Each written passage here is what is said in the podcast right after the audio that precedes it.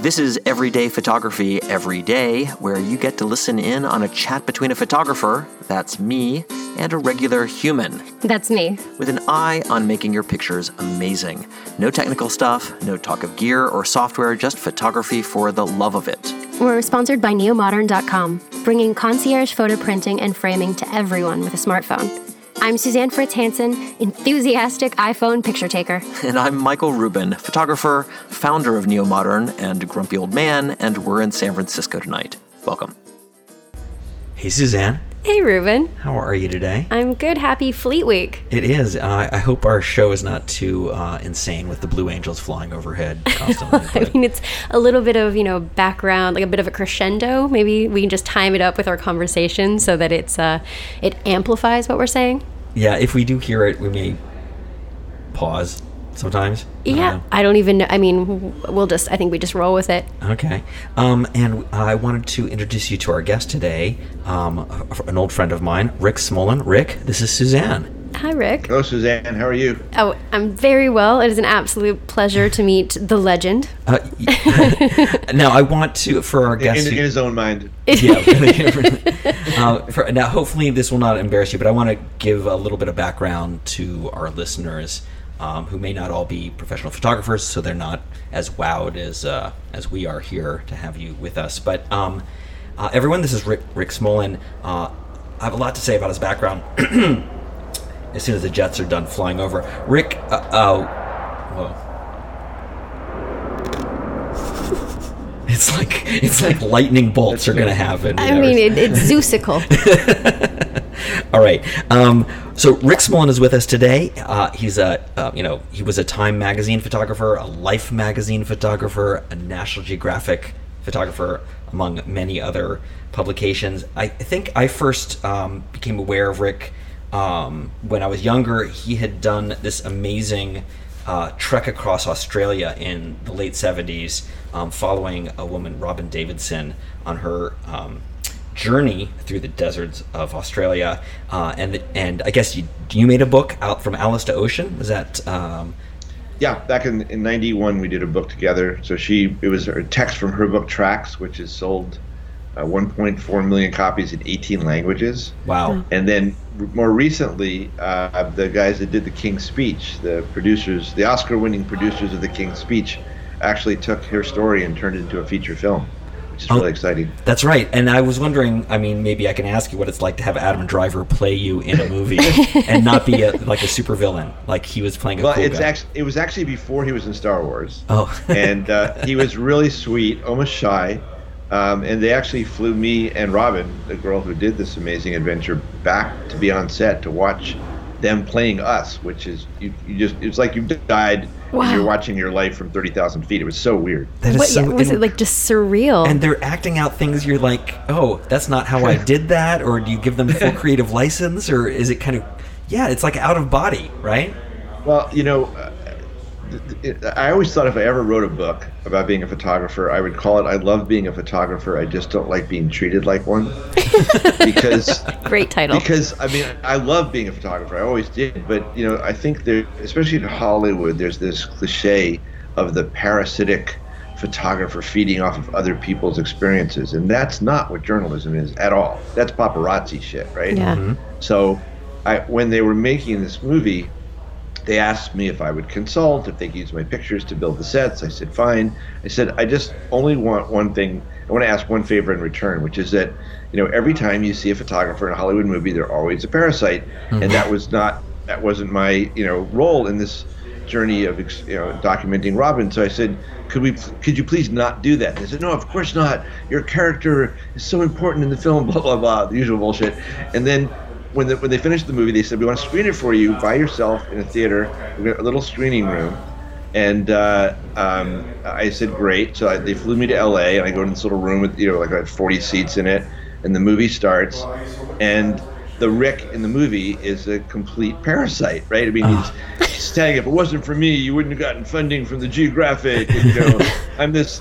And I said, Jesus Christ! I wrote. I, wrote- I mean, by the end of the movie, I sort of redeemed myself, but I was so pissed at how I was portrayed. And I called them. I said, guys, like, it's the one thing I, you promised you weren't going to do. And they said, yeah, we know, but you know, the arc of the character, you had to start as an asshole, and then by the end of the movie, everyone loves the Adam Driver, Rick Smolan character, and then I saw it in a movie theater at the Tribeca Film Festival with a whole you know audience, and they were right. I mean, you know, basically, you had to make the guy a jerk, Yeah. and make him you know change. Otherwise, it's kind of if, if you're just a nice guy throughout the whole thing, it's not very interesting. So anyway, I, I now love the film, and uh, I highly, it's called Tracks. And Mia Wasikowska is really the star of the movie. She's the, she was in um, Alice in Wonderland with Johnny Yeah. Depp. Uh, She's a wonderful, wonderful, wonderful actress, and she and Robyn actually be- became really close friends. They talk every week, and Oh, so uh, they really bonded. And, and it was amazing how much Mia looked like Robyn. Anyway, I've gone off on a tangent here. no, no, no. It It's, was it's unusual. Good It's like, what a strange experience to have. I mean, really, for almost anybody, it's got to be the strangest experience to see your life portrayed, acted out by people during your lifetime. To watch people acting out your experiences. Yeah, well, and I'm wondering too, Yeah, like, is there anything, um, you know how like actors study manner- mannerisms and things like that? Is there anything that you do when you take photographs, uh, body positions, or you know movements that you notice that Adam picked up? Yeah, you know, it, it was funny because, um, first of all, he wanted to spend a day together in New York, which we did, which is fun. And he said, I've never held a, a DSLR. I, I shoot with my iPhone like everybody else in my generation. And I don't want to, I, you know, I, you know, could somebody like spend some time with me? And I was actually in the middle of a project at the time. So David Burnett and Josh Haner, Josh won the Pulitzer Prize. And, you know, you know, David Burnett's an incredible photographer. So both of them spent some time with Adam but he had never changed a roll of film, and um, and he, he in the film he does great. I mean, they he really got the nuances of it. But um, at one point, I went into the trailer. Uh, this is on the set in the outback at Ayers Rock in the middle of the desert in Australia, and they they asked me if I wanted to be in the movie, and I said, "Well, doing what?" And they said. Uh, we're, going to make you a park ranger. It's not a speaking role. You're going to be on the screen for like one millisecond. I said, well, it's sort of like the Alfred Hitchcock, you know, who Yeah, yeah. he sort of appears in his movies. So I said, that oh, that would be so cool. So uh, they put me in the makeup trailer, and Mia is sitting next to me, you know, having her makeup put on, and they're putting, they're making me look like I'm a tan, leathery guy from the Outback. And um, I walk, I sit down at this chair, and all over the mirror are pictures of me from college, from high school, Oh, you know, as a photographer. I, it was a little weird. I said, well, "Where did you get these pictures?" And they said, "Oh, your niece has them on her Facebook page." And I said, "And you put them up because I was coming in today?" And they said, "No, no, no. Adam asked if if we could put pictures of you because he wanted to see how you hold your mouth, the Yeah. expressions on your face." It was amazing. These actors, you know, the really good actors. Are so obsessive about what they do. Like Yeah. who would- who would know it, that I don't hold my mouth like that? I mean, really? Right. And they they try to make him. They put a beard on him. He says he can't grow facial hair, and they had to glue the beard on. um, uh, it and it was just really again, it was just really fun to watch him sort of. But my objection is like at one point he's saying to to Robyn slash Mia, you know, put your head back and you turn sideways. Give me a look, and it's like. I'm not a fashion photographer. I never did that. Right. And it was, it, again, it was sort of making him sort of this creepy and manipulative guy at the beginning, and then he falls in love with Robyn as I did Yeah. um, in the real trip, and she wants to be alone. I mean, the last thing that she wanted is some lovesick National Geographic photographer. The whole point of her trip was to be out there alone. She didn't want to go with her friends, but in a moment of weakness, she wrote to the Geographic asking if they would fund her trip, and I, I was the pound of flesh. They sent me out there, and I, I had never met a woman like this before. She was not just beautiful, but so just so different than any any human being I'd ever met. Just absolutely fascinating, and crazy, and fascinating and thought provoking. Anyway, so they they they downplayed the romance in the movie, which I'm actually happy about. Uh, but um, it's really a one woman movie. I mean, Adam's in there periodically, but the whole movie is really Mia, and, and she's extraordinary. Is there anything? Is there like a particular image that you took of Robyn that you feel is sort of the like the quintessential image of her going uh, through across the outback on that trip? And could you describe it visually? Yeah, I mean, you know, it, it, what, what's interesting, what was so unique about working for the Geographic is that um, I spent probably three months traveling with Robyn out of her nine months. I was supposed to just go out a few times, but then I just kept staying longer and longer. So first of all, um, when you graphic then when you were shooting, you could you were never allowed to develop your own film. You had to you had to send everything undeveloped back to New York, and um. I didn't. You know, the trouble is, then you see your film nine months later, and you don't learn anything that way. So I broke all the rules. I would go back to Melbourne or Sydney, and I was shooting Kodachrome, and so I would go to the local Kodak lab and develop it, and then I would only show them what I wanted them to see, and they were so angry at me. They would like, "You'll never work for us again. You broke your contract." They were, and I, you know, I didn't care because I, I, you know, I was a little, you know, I was 27 years old, and I was kind of a little cocky, and. Um, uh, but the, what was great about it is I could see my pictures and say, okay, I don't have enough of this. I have enough of that. I don't need any Yeah. more huge, wide landscapes. I need more pictures of her asleep in the morning in her sleeping bag, or nuzzling the, the camels, or her relationship with her dog. Um, I shot 150,000 pictures during her trip, and they used Wow. 30 pictures in the, in the magazine, which is like I think almost an all-time record for a story. But for me, it barely scratched the surface. Right. So, to answer your question about if there's one picture that captured the trip, there were just so many. Um, there was one picture that had, had, I had a special affinity towards, and it, it wasn't even Robyn was not even in the picture. We were on a on an airport, sort of a dusty dirt landing strip outside of an Aboriginal school, and they were bringing some supplies to Robyn. We were waiting for the plane to land, and, and the plane was going to be there for two hours, so we were early. And there were a bunch of Aboriginal kids playing with a balloon, and I had two cameras. I had Kodachrome in one, which is like ASA 25, or think of ISO 25, and the other camera had Tri-X in it. And without knowing, I, I had Black and actually white. I'd, I'd actually put, yeah, sorry, black and white. So I had put black and white film in the color camera, and so it was four stops or seven stops underexposed. So I took ah. this picture. The kids, the kids were playing with this balloon, and they jumped. And the picture, when I shot the picture, I thought this is the best photograph I've ever shot in my life. Oh. And then I looked down at my camera and realized that it was like six or seven stops underexposed, which meant it was so dark. And when and of course when I saw the picture develop you, you know nine months later it was dark and dingy and I could kind of vaguely make out what what I knew had been an extraordinary picture but that I had ruined.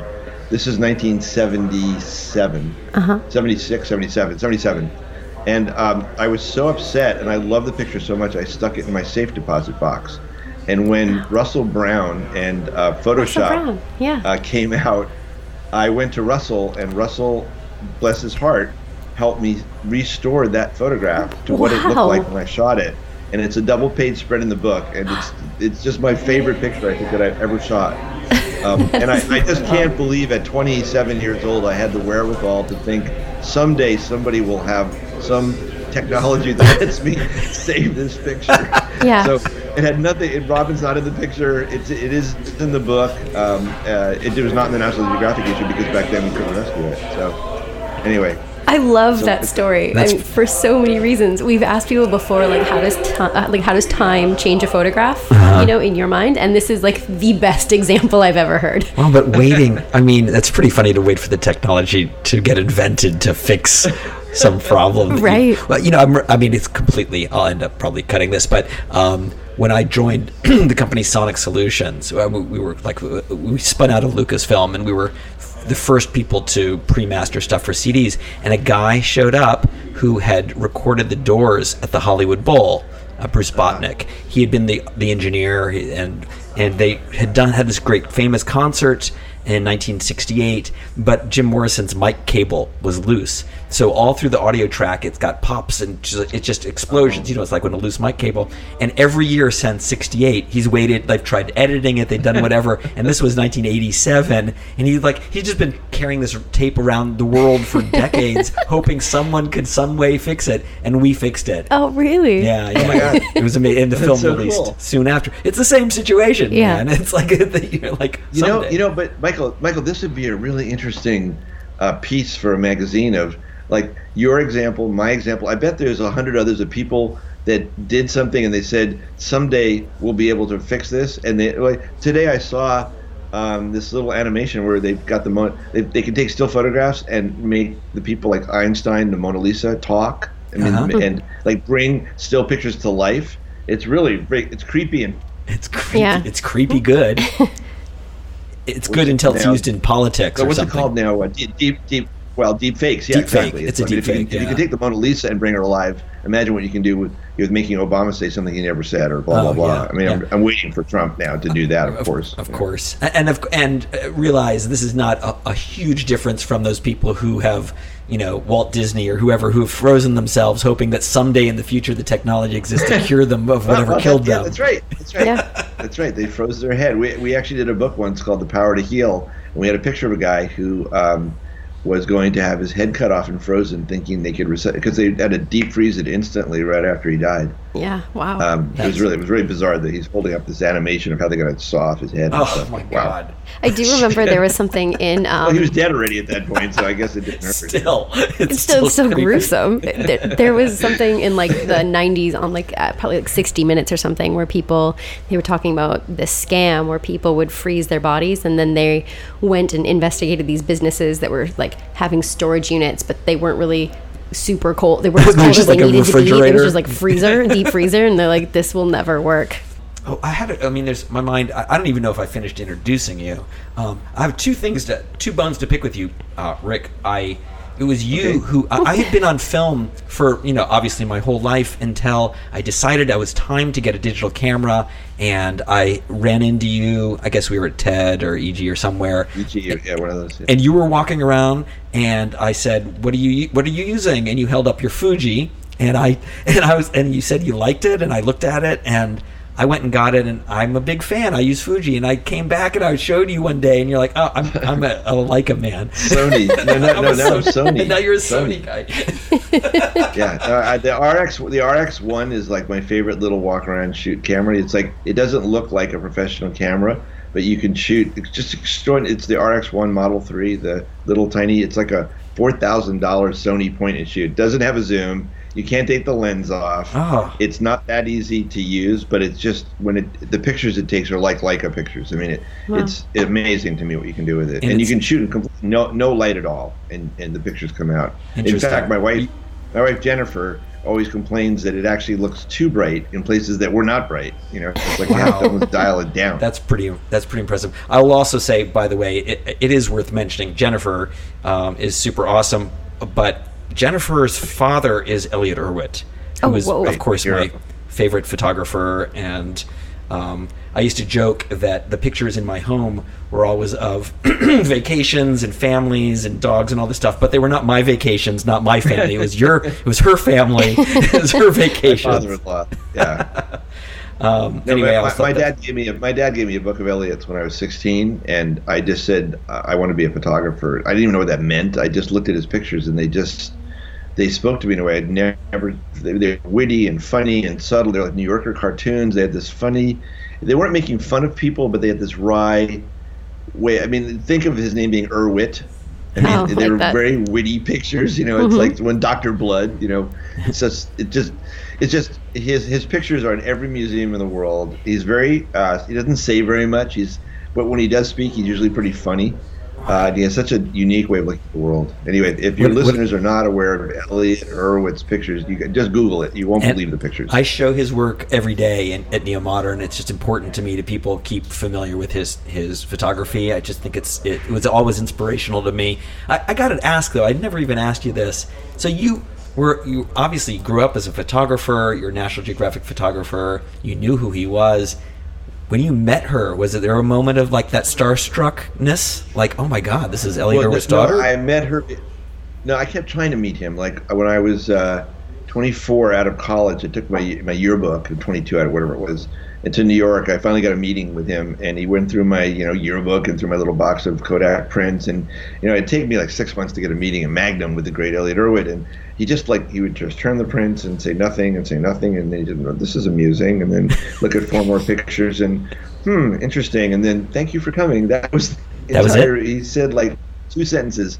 And then he was the first photographer I invited to work on the first day in the life book. I spent I stay, I knew he was coming to Melbourne on a, a speaking thing, so I was I was just starting to work on inviting photographers to come to Australia for the first day in the life book, and so I wrote uh, the whole letter to every other photographer was based on my letter to him, and I went that night to hear him speak, and I handed the letter to him and never heard a word back. He didn't he didn't work on that project, and so when the book came out, uh, there was an exhibit in New York City by Hiroji Kubota, the great Japanese photographer, and I went to Hiroji's exhibit, and there was Elliott, and I walked up now for the third time in my life, saying, "You probably don't remember me," which was an understatement, and uh, and then while I was trying to make small conversation with him, which is impossible, you can't make small talk with Elliott. Jennifer walked up, 23 years old, just drop dead gorgeous, no makeup, just like you know, sort of Raphael-esque beauty. And I told my best friend I met the woman I'm going to marry tonight, and nobody had ever heard me say those words before. Wow. Wow. Um, and uh, it took seven years to talk her into it, but uh, now now we have two kids and we do projects together. And uh, one of the you know when you look back on your life, you think that one moment changed the trajectory of your whole life. That's That's amazing. Whether it was the giving the the book from my dad or meeting Jennifer, both of those things, you know, sort of wove together. Did um is she also photographer? Is she also a photographer? Uh, she's actually got a really good eye, but she kind of herds the cats.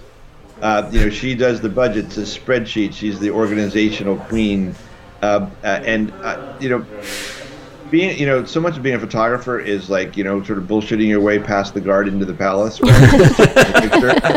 and and, and uh, Jennifer, uh, her, her skill set is not bullshitting people. It's more taking chaos and creating order out of it. So we have a great working relationship. She does all the work and I take all the credit. So it's like it's absolutely perfect. It's, it sounds like marriage to me. Yeah. um, I, I was going to ask you to describe a little bit about the Day in the Life series because that's when uh, I hadn't heard from you in a while in the past, and then all of a sudden you showed back up on the radar with these books, and they're a totally fascinating idea. Can you explain how that came about and what you were doing? Sure. So, um, you know, I was incredibly lucky uh, from a very. I never studied photography, and at the beginning, I thought I was an imposter. I thought everybody else had gone to photography school or whatever one did, and I was afraid to tell people I actually just did the yearbook in college and high school, and I was like winging it. Um, and so, when I got hired by uh, Time Magazine, they sent me to Asia. And uh, I was always 10 years younger than everybody else. So every time I wanted to hang out with Philip Jones Griffiths or J.P. Laffont or, or any of my heroes, um, they all wanted to hang out in bars. I'm not a big drinker, but if I wanted to be with my heroes, I, I would end up in a bar with them. So one night in Bangkok, I was sitting next to Philip Jones Griffiths and J.P. Laffont and David Burnett, a bunch of other friends, and they were all bitching and moaning about their damn editors and their stupid magazines. And I said, guys, like, this is the coolest job in the world. Someone's paying us like four hundred dollars a day, and we're renting Learjets and meeting presidents and prime ministers and getting shot at. I mean, this is so cool. And they're all saying, you know, I was 28 years old at that. Actually, that was yeah, I was, was 28. That was a year after the after uh, Robyn's camel trip, and uh, they all said, well, kid, you know, once you've been out here a while, you'll know why we're so bitter and twisted. And I said, why are you bitter and twisted? And they said, well, we want our pictures to change the world. We don't want to just like be filler for ads. And like like how they said to me how often have you shot a story for a magazine and when you pick up the magazine they they use the connect the dot photographs the ones they expected to see before you went out. If you show them something different they don't want to hear from you. It's like they get the story wrong. They're back in London or Paris or New York City and and they send you out there but you're the one that's on the spot but they don't even you know so I said well guys why don't we like why don't we all do a project together with no editors and no magazines? What if like what if, like what if we got people from 30 countries, like all, all you guys, all my heroes, and some of my peers, and some young photographers, and we all. I was living in Australia at the time. I was still there after Robyn's trip, and uh, I said, you know, we could like spread out around the country and say, on your mark, and said, go. 24 hours. It would be like the Olympics of photography, and all these older, wiser, drunken friends sort of patted me on the head and said, "Yeah, kid, you go organize it. We'll all come." and, know, I'm, I'm a little obsessive, so I actually went and met with 35 publishers, and they all said, "What a stupid idea! Who on earth? It would cost a million dollars for a bunch of your friends to take pictures of some godforsaken country on the other side of the world. Who would who would care about something like that?" And they said, "Do it in black and white. Do it the mag- magazine size. You know, this is way before the internet, right?" So, I went. So I got turned down by every publisher. So I went to the Prime Minister of Australia, who I'd photographed a bunch of times, and he, and he was one of the few politicians that liked photographers.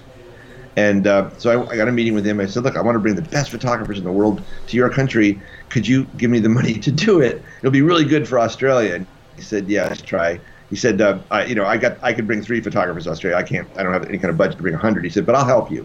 And I said, "You know, don't be polite." He said, "No, no, I'm going to help you, but you're going to have to do the heavy lifting here." And I said, I, "I'm not following you." He said, "Look, I'm going to set up meetings for you with the CEO of Qantas." The CEO of Kodak Australia, this guy Steve Jobs starting this computer company back in the States. And I said, why would I want to talk to some computer guy? He said, Rick, Rick, stick with me here. You're going to ask free hotel rooms, free film, free computers, free uh, uh, you know rental cars. And I said, and they're just going to give me this stuff. Why? He said, because you're going to put their logo on the first page of your book. I said, I can't do that. I'm a journalist. That would be selling out. He said, Rick, Rick, Rick, this is like a PBS special. The following book was made, made possible through the generosity of the following corporation.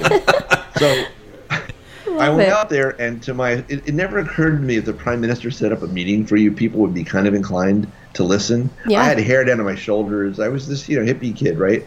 And uh, so Qantas gave us 100 first class round trip tickets to Australia. Kodak gave us 3,000 rolls of film. Steve gave us computers. I had no cash at all. And so everybody, my everybody in my office slept on the floor in sleeping bags for six months organizing it. We found families all over Australia for the photographers. I t- said to the photographers, I can get you here. I can get you a car. I can get you a film. I have no money to pay you. I, there's no day rate. If we ever make money, I'll, I'll I'll give a third of any money we ever make to all the photographers. And we actually did send a thousand photo- a thousand dollars to every photographer years later, like three years later. Wow. And so we did this book no, with no publisher, and it became the number one book in Australia. Um, and I thought going, I was going to go back to being a photographer. And then the governor of Hawaii called and, and said, "We just saw your Australia book. W- w- would you do us?" And then American Express called and said, "Would you do Japan? Because we're fighting with uh, the JCB card." Um, then Gorbachev called and invited. I mean, it just went great. And we started doing a book and then a movie about the making of the book. So almost every single book had a one-hour TV special together with it. Um, and every time we kept trying to add new technology to it. So we would we would give um, cameras out to school kids in every country. Like every photographer could find two children and give uh, a camera, a disposable camera, to the kids, and they'd mail that in. So that became part of it. Um, and then when uh, Apple, we actually started paying. Steve let us pay the photographers as the books went on. You could either get a thousand dollars, or you get the latest Mac and printer and a ton of software. So Wow. all the photographers took the three thousand dollar package, and, and so the very first Macintoshes at Time, Newsweek, National Geographic, the London Sunday Times, all came through the Day in the Life project. So we, we did this Wow. back end deal, which Apple loved because it became the standard in the journalism world. Yeah. Just crazy. That is awesome. I mean, talk about a ripple fun. effect, or like something that changes the trajectory of your trajectory of your life. I mean, Yeah, and, and and again, you were just having everyone shoot like one day wherever they were. Yeah, yeah, it's 24 hours. We we had we spent months getting ready because you know if you let photographers do what they want, they'll end up photographing the junkies under the bridge. You know what I mean? You know to show you know it, you know what I'm saying? It's like everybody wants to go to the underbelly, and uh, like we're trying to do. I'm not. I wasn't trying to do a tourist book a look at a country, but I was trying to do like warts and all. Like we Eddie Adams did prostitutes, right? But we did school kids. We we were just trying to capture. I didn't want any kangaroos. I didn't want the opera house. I didn't uh-huh. want all the cliches. I was trying to show what a normal, typical day was like. Because if you think about it, what makes a great photographer a great photographer is not just not the subject matter; it's his or her approach to the subject matter, right? I mean, to me, if you want to see if somebody's a great photographer, send them to a shopping mall, which is inherently deadly. If they come back with a set of pictures that blow you away, that's a great photographer. That's a great Right? test, by the way. Yeah. that's a great test. Send everyone to a shopping mall and see what they come back with. Yeah. So I mean, you know, uh, in, uh, Salgado worked on our first book when he was just starting. James Nice. Nachtwey, Damn. you know, Frans Frans Lanting, doing so many incredible photographers when they were just at the very beginning of their careers. You know, my biggest regret is I wish I'd asked everybody for a print on every project. Like the price of admission is like I'm working my ass off here to give everybody an amazing experience, and I would love it if you would just give me. I mean, just think I would have thousands of prints of the world's best photographers now, Oh, but I never yeah. thought about that at the time. Yeah, you think you covered your bases pretty well and thinking of how all the various angles, but yeah, you missed one. Clearly. that would have been really good. I would have loved to have early Salgado, right? oh yeah. And Nachtwey and Burnett, all these, all Everybody. they're all my friends. But yeah, everybody. You're just just like looking at the pictures behind you on your wall. Like the photographs are like my friends too, right? You know. Yeah. Um, that's why I like. I love going to that AIPAD show in New York every year because it's Uh-huh. like I see my my human friends and I see my photographic friends on the walls. You know. It's funny. You do get a. I was, sort of discussing this. I don't remember on one of our other shows, but um, the way that a picture is like a child. It's this creation, this thing you've made, and then someone adopts it, you know, and takes it home, Yeah. and then they take care of it, and you can relax because it's in good hands, you know. Yeah, yeah. That's kind of a cool feeling. It's funny. A friend, a friend, a friend of mine uh, was staying at Ryan Reynolds and Blake Lively's apartment in New York recently, Uh-huh. and he told me that all over the walls they have Elliott Erwitt pictures, Oh, and all the screensavers on all their computers are all Elliott Erwitt pictures. And I thought, wow, like, you know, Deadpool guy. yeah. well, he's got impeccable taste. Exactly. yeah, they're both wonderful. I mean, just I love love that that that his pictures just resonate like that. you know. Do you, Do you have a favorite Elliott Erwitt picture? of Elliott's? yeah. Um, uh, there's a bunch. There's there's there's there's a really wonderful one he shot in a nudist colony, and it's uh, a, a woman with a birthmark on her butt and and, a, and her and her child walking away, and behind her, closer to the camera, is uh, another guy, uh, also naked from the back, who has two tennis balls in his hand, and off to the right is another woman leaning over. And the the and like you know, Elliott's pictures are like Rorschach tests. So I always say to people, "Tell me what you think this story is." is that that's the, the the woman with a birthmark on her butt, and the boy are his wife and son. But he's looking at the other girl who's leaning over, and he's got two balls in his hand. I, I also love, Love that it. picture, by the way. I, I put it up here periodically. I, I love that Yeah. shot. Yeah.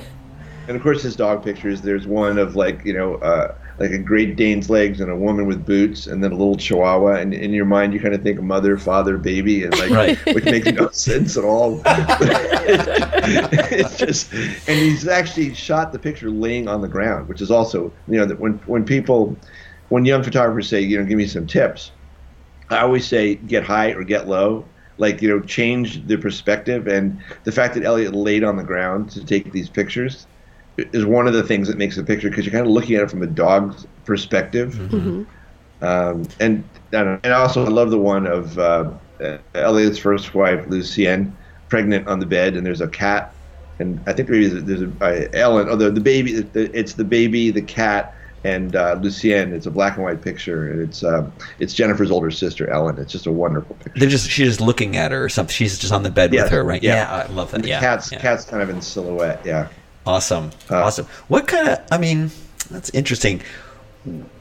What kind of tips do you give to beginners? Like when you first meet someone, I mean, it seems like we always tell people, like, change your point of view, get higher, get low, move around, change your. Yeah. What other kinds of things do you, when someone's starting out, would you sort of advise them?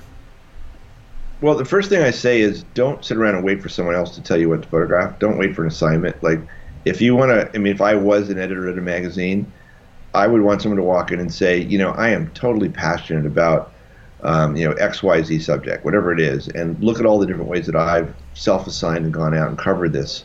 You know, I've come back at it 15 times. I went back to these people, you know, got to really know them, and it, you, you kind of want to show somebody that you, you know, the editor would say, "My God, if you work that hard for yourself, you're going to work really hard for me when I'm actually paying you." so, you know, find something that you're passionate about, whatever the t- whatever the subject is. Could be your own family. Lots of photographers have photographed their own families, uh, or it could be something that you think needs to be changed, or some injustice, or something beautiful. Um, I, you know, I, I'll give you here. I'll give you an assignment that I was going to do myself before I stopped shooting and became like an organizer instead of a photographer or a producer. Okay. Uh, um, I was going to go to the the uh, Yale Drama School, where um, so many wonderful actors came out of Meryl Streep and many other actors and actresses, and I was going to say to the head of the department, "Tell me who you think the three students you have this year you think have the potential to break out." And I want to go to them when they're still, you know, just in school and say, "I want to spend the next ten years as a shadow. Whenever you're when you're going on casting calls, you're working as a waitress."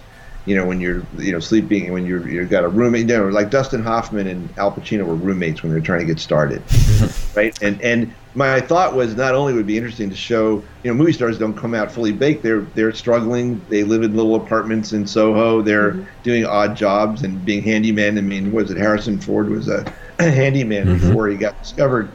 but I also thought, but it's sort of like with the Heisenberg phenomenon. By by documenting them, I could actually help them with their career, right? Because then I could go to National Geographic, whoever, and publish this, you know, three-year story showing people how actors and actresses struggled to get discovered and the, the big breaks and the, the movies they didn't take, the ones they did. Um, anyway, if any of your listeners looking for an interesting, I mean, go find. There's so many people now. There's the, the whole television world has come. It's exploding with all the money, billions of dollars being poured into it. You know, find some young actors and actresses and and help. They'll help you while you're helping them. Right? It's like a mutual thing. You know. I, anyway, I think it'd be fascinating. That is Love cool. idea. That is cool. Do you think that it? I mean, so the past 10, 15 years, everyone's got a phone camera, and those cameras are getting increasingly amazingly good. Um, does that change photography for you in any way? When now that everybody can take pictures of everything, does it change what you think is worth photographing? Well, it's definitely commoditized, if that's the word, photography. Because I mean, a lot of people would just be happy to give away their pictures, so it's it's really undercut the whole stock industry. You know, I used to get five hundred dollars for a black and white picture of a girl sitting under a tree looking bored, and they use it in a psychology textbook as the opening chapter, saying, you know, in adolescence, many young people experience periods of depression. Five hundred dollars, thank you. Um, now you're lucky to get two dollars and fifty cents for it because it's just there's so many pictures out there and people steal them on the internet. You know, it's so easy to just grab something off a web page. So on the one hand, I think people appreciate photography more, but I think they also take it for granted a lot more. I think I think right now, if you're coming out of photojournalism school, you got to do multimedia, you have to do sound, you have to do video, you got to be a one man or one woman band because just taking great pictures in and of itself isn't going to cut it anymore.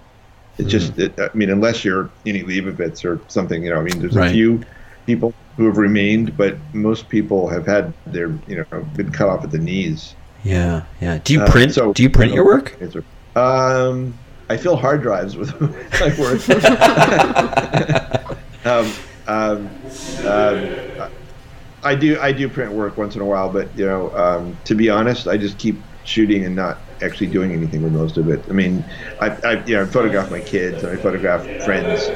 Uh, they, when my friends get married, I give them a National Geographic wedding. I always say hire a real wedding photographer. I don't want the responsibility, but then I want to I want to just I want to be in the bathroom with the bride in the morning with her mother when and the bridesmaids when they're you know putting on their makeup and giggling and doing all that stuff. I just want to be.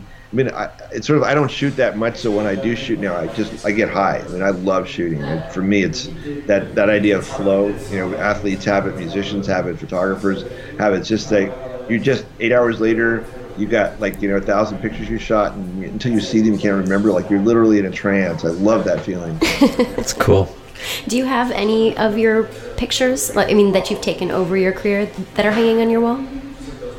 Yeah, you know, I, I have I, I have some really. My kids are probably the best documented children in human history. My son is 17, my daughter's 19, and um, I have some pretty amazing pictures because I mean, the, the first thing both of them saw when they came out of the womb was my camera, and, uh, much to my wife's displeasure. Yeah. Uh, but um, uh, they they are so used to being photographed, and they've been, you know, everybody in our family is basically a photographer. You know, they're they're they're you know they're you know, they're they either work for the New York Times or they're they're writers or photographers or designers or whatever. You know, um, that, anyway, they're, they're just you know they've they've lived and breathed photography for a long time.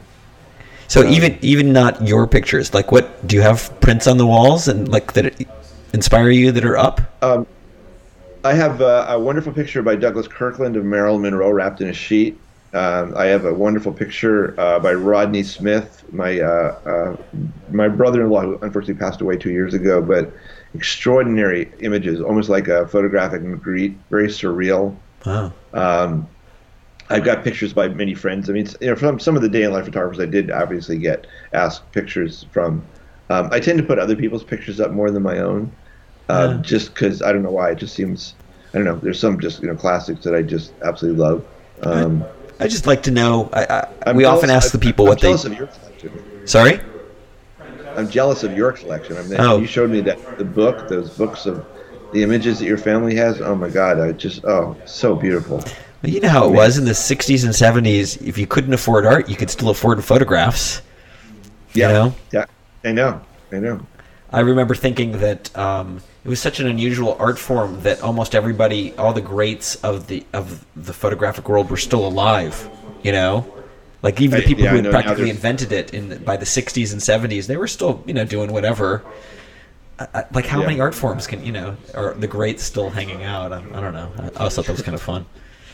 Well, they're all starting to fade now too, which is really um, sad. I mean, there. I mean, was it Robert Frank? I mean, there's so many people that are just passing now, week by week, and it's just Mary Ellen. You know, two years ago. Yeah. Um, just so many greats that are losing now. You know, it was fun. One of Uh. the things that um, Mark Citrit, a photographer who was on the other day, um, was saying is that like he didn't really know Robert Frank. So while he's sad that he had died, he lives on in the same way that he always lived on. Like his pictures are Robert Frank, and he didn't really know the man. And so yeah, I guess it's sad he's gone, but he felt his relationship with Frank's work and it was unchanged. I guess just in the sense that there won't be more. Yeah, no, and his and also he, you know, there's people like Robert Frank that inspired so many other photographers.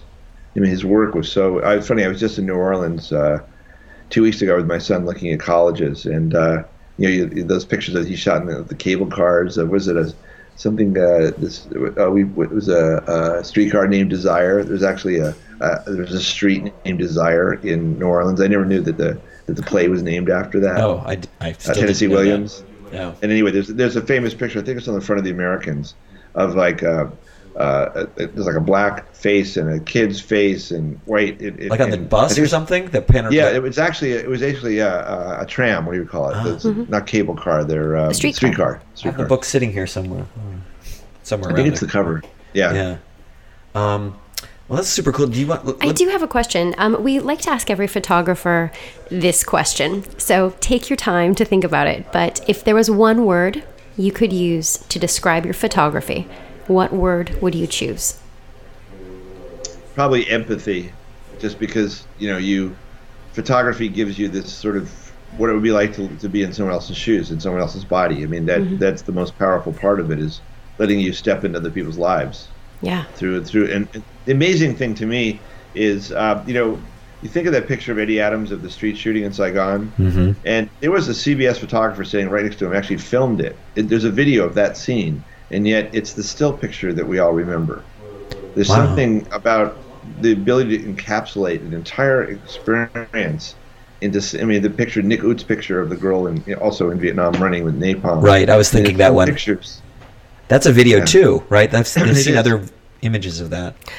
I actually But, sent but the, I mean, th- throughout history, there's always been these. Uh, this, I, I think there's something in the human psyche where we can't remember. Like, like apparently, you can only remember like you know, seven or eight numbers, you know, and then you, your your brain kind of fades. Mm-hmm. And I think there's something about still photographs that lodge in our brains very differently than watching a stream of video.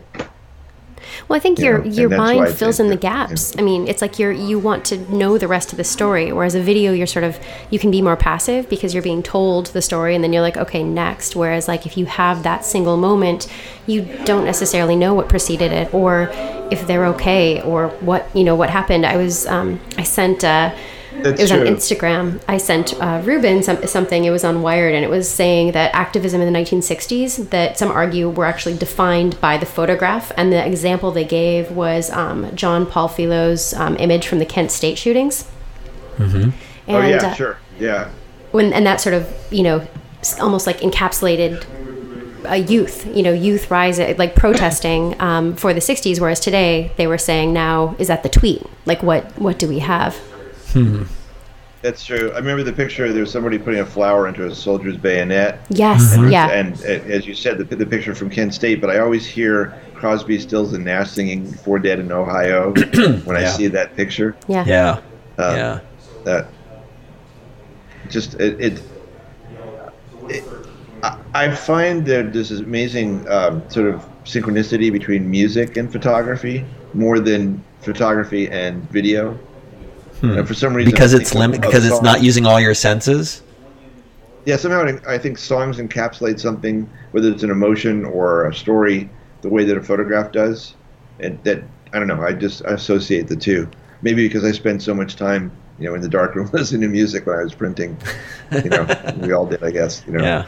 I, it's funny. I was just in the darkroom here yesterday, probably the first time in 20 years. Uh, I was visiting. I'm visiting my daughter here in Wisconsin at University of Wisconsin, and just walking in the darkroom and smelling the hypo, and you know the kids were printing, and we were in you know in the yellow light, and just you know, and, and my daughter was saying, this is so hard, like compared to digital. Like, Yeah. You guys, Yeah. like you, you, you didn't know what was on the film until you developed it. They couldn't look at the back of the camera, and I. But she actually is kind of fascinated by having only 36 pictures, Yeah. and um, and just the. Sometimes I think limiting what you're doing actually bring, makes you more. It's like you have you're more resourceful when you have fewer choices. if Yeah. that makes any sense. I you know? totally agree. I often say that with like my designers, where it's like if you constraints are not to be a pain in the ass, it's actually it will make our idea better. Because if you just say Yeah, just go, yeah. it's like what is the what is the context? What are you going off of? Right. Like those constraints make your idea better. Was was she surprised by the magic of it? I mean, if this was her first time in the darkroom, She'd been in the darkroom before, but she said it is absolutely magical. Just watching the prints appear and Yeah. just, you know, uh, she she really you know, and she's got a good eye too. And you know who Darcy Padilla is? I don't. Darcy I don't. is from each.